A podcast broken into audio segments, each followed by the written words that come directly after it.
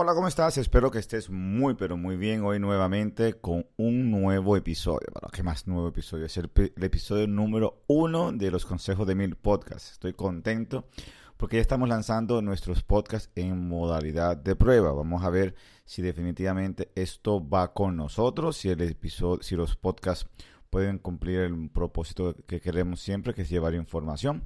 Y así lanzamos la no, no estamos lanzando formalmente, así lanzamos el episodio 1 de los podcasts de los consejos de Mil. Este formato es un novedoso para nosotros, nunca lo hemos utilizado, pero creo que nos puede caer muy bien, sobre todo ahora con el tema de que la portabilidad de la información es muy importante porque un video es importantísimo, pero quizás en el gimnasio, en el coche, en el carro no podemos consumir el video, pero quizás lo podemos escuchar. Ahí está el detalle. Entonces vamos a hablar un poco hoy de un tema que a mí me encanta mucho, que son las compras inmobiliarias en destinos turísticos. ¿Esto por qué? Porque muchas personas me llaman a mí, mí necesito comprar una propiedad que tenga, yo creo una propiedad que sea muy cómoda, atractiva, que tenga muchas comodidades y sobre todo que sea una gran rentabilidad. Y bueno, bueno, aquí tenemos dos cosas, esa rentabilidad y también uso. Entonces vamos a, analizar en el, en el programa de hoy, en el podcast de hoy, el propósito de una, de una compra inmobiliaria. El propósito de una compra inmobiliaria y desde ahí vamos a ir desmembrando el concepto de o es compra para inversión o es compra para segunda vivienda o es ambas modalidades. Cuando vas a comprar una propiedad, y voy a poner como ejemplo la zona de Punta Cana, que es una zona muy, pero muy conocida por todos y hoy en día muy demandada, tienes que tomar en cuenta de que hay tres formas de poder hacer una inversión inmobiliaria turística, sobre todo en la zona de Punta Cana. Primera modalidad es segunda vivienda. Mayormente las personas compran una propiedad porque tienen, el propósito de tener unas vacaciones perpetuas, como decimos en la costa, vacaciones para siempre, que te van a permitir tener tu casa de playa para poder descansar y poder desconectarte de la rutina, compartir con amigos, familia, etcétera, etcétera, etcétera. Ese es el propósito de una segunda vivienda. Irse de vacaciones a tu casa, pero tu casa de la playa. La segunda modalidad es inversión Inversión significa, bueno, quiero comprar una propiedad con la finalidad de tener un retorno, lo que le llaman el ROI, retorno, eh, Return of the Investment, o sea, el retorno de la inversión. ¿Cuánto yo puedo recibir por lo que puedo invertir? Lo más que pueda recibir por el dinero que puedo invertir. En esa modalidad no hay mucha intención de que si el apartamento tiene dos, tres habitaciones, si tiene piso de, madera o de, o de, cerámica o lo que sea, o de mármol o de lo que sea, porque al final del día lo que estás buscando es una rentabilidad. Y la tercera modalidad es ambos. Quiero una inversión que pueda usar, como llamamos nosotros en la costa, vacaciones rentables. Hay una, cuarta, una cuarta modalidad que se ha utilizado mucho en la parte inmobiliaria de Punta Cana y es la primera vivienda. ¿Esto por qué? Porque ya Punta Cana se está convirtiendo en un lugar para, para vivir, para tener una calidad de vida superior a nivel de día a día, de primera vivienda. Entonces esa cuarta, esa cuarta opción la vamos a dejar al margen porque no es el, propósito de este podcast. Pero sí hay segunda vivienda, primera vivienda, inversión y también la modalidad híbrida, que es inversión y segunda vivienda. Si esa es tu modalidad, que quieres comprar una propiedad para usarla y a la vez tener un retorno, me parece genial. Punta Cana es una tremenda alternativa para ello porque tienes el destino más importante del Caribe, el segundo destino más importante de toda Latinoamérica un destino que ha recibido casi 4 millones de turistas solamente en el 2018, que representa más del 55% del, del, turismo de todo el país. Es el, destino más importante y con mayor crecimiento de toda la región. Por tanto, sí, es una muy buena decisión si es inversión. Si es segunda vivienda, eh, por igual, es un lugar que tiene muchas alternativas eh, de ocio, golf, playa, excursiones, eh, de todo. Definitivamente es una ciudad, ya que más que, más que una, de un destino, es una ciudad turística con muchas alternativas vacacionales, con una estructura de ocio, de, de amenidades, muy, pero muy completa. Ahora, si quieres lo mejor de los dos mundos, tienes que sacrificar algo. Yo quiero que sea muy atractiva para mí, que mis gustos sean satisfechos a través de mi inmueble y a la vez me deje dinero, sí. Entonces tenemos que hacer lo siguiente. Si vas a, si quieres que sea rentable totalmente, a ti no te importa dónde esté el inmueble. Por ejemplo, tengo un cliente que me dice, quiero utilizarlo y que tenga rentabilidad. ¿Cuántos son ustedes? Somos seis personas en mi casa.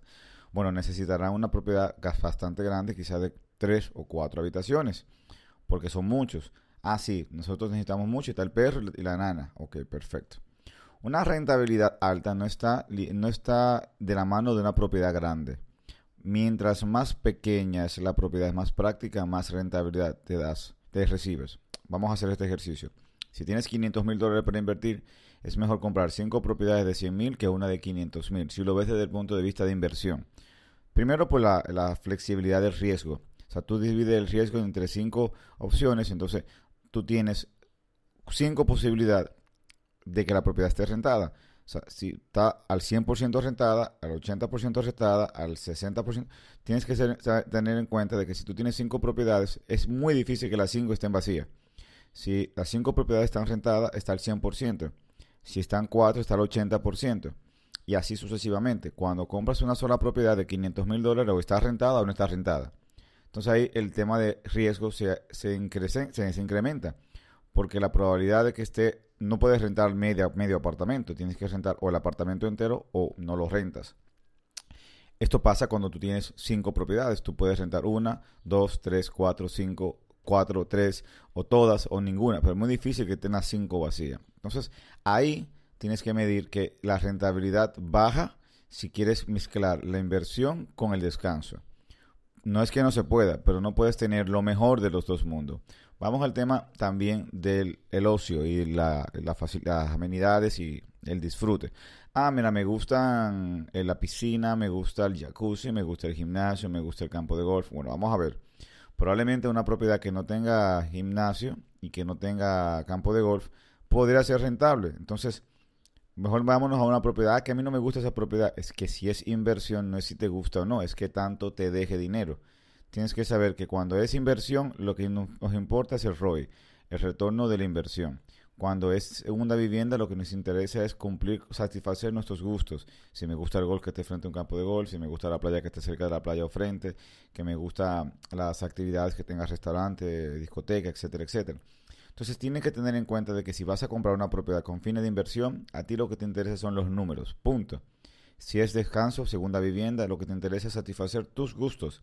Si es ambos, tendrás que ceder un poco de cada cosa. Cuando tienes los dos mundos, la rentabilidad baja y los gustos te tienen que moldear.